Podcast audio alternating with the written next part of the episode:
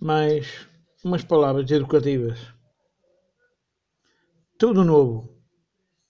Assim é que se alguém está em Cristo, nova criatura é as coisas velhas já passaram. Eis o que tudo se fez de novo. Paulo 2 Coríntios 5.7 É muito comum observarmos crentes inquietos utilizando recursos sagrados da oração para se perpetuem situações injustificáveis tão só porque envolvem certas vantagens imediatas para as suas preocupações egoísticas. Semelhante atitude mental constitui resolução muito grave. Cristo ensinou a paciência e a tolerância, mas nunca determinou que seus discípulos estabelecessem acordo com os erros que felicitam o mundo. Em face desta decisão, foi à cruz e legou o último testemunho de não violência mas também de não acomodação com as trevas em que se compraz a maioria das criaturas. Não se engane no crente acerca do caminho que lhe compete. Em Cristo tudo deve ser renovado.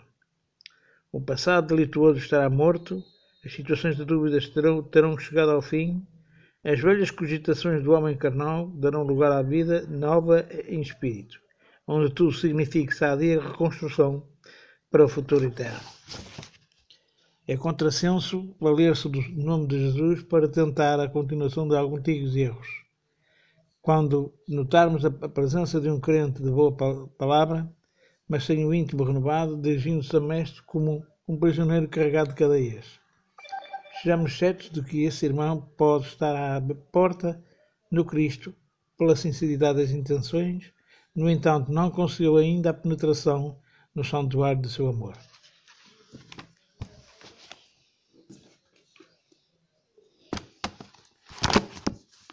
Continuando na grande romagem.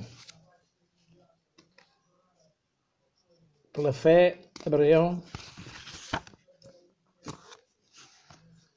sendo chamado, obedeceu, indo para um lugar que havia de receber por herança, e saiu sem saber para onde ia.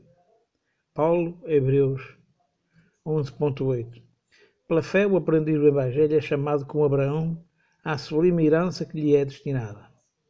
A conquistação atinge a todos. O grande patriarca hebreu saiu sem saber para um dia e nós, por nossa vez, devemos erguer o coração e partir igualmente. Ignoramos as estações de contacto na romagem enorme, mas estamos informados de que o nosso objetivo é, é Cristo Jesus. Quantas vezes seremos constrangidos a pisar sobre os pinheiros de calúnia? Quantas vezes transitaremos pelo trilho escabroso da incompreensão? Quantos aguaceiros de lágrimas nos alcançarão o espírito? Quantas nuvens estarão interpostas entre o nosso pensamento e o céu em largos trechos da senda? Insolúvel a resposta. Importa, contudo, marchar sempre no caminho interior da própria redenção, sem um esmorecimento. Hoje é o suor intensivo, amanhã é a responsabilidade depois é o sofrimento e em seguida é a solidão.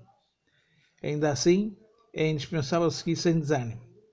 Quando não seja possível avançar dois passos por dia, desloquemos para diante por menos alguns milímetros.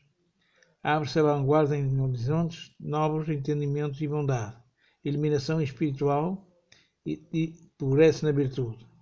Subamos sem repouso pela montanha escarpada vencendo desertos, superando dificuldades, barando nevoeiros, eliminando obstáculos. Abraão obedeceu sem saber para onde ia e entrou na realização da sua felicidade.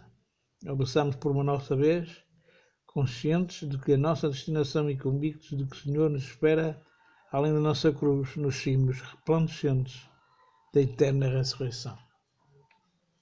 Boa tarde.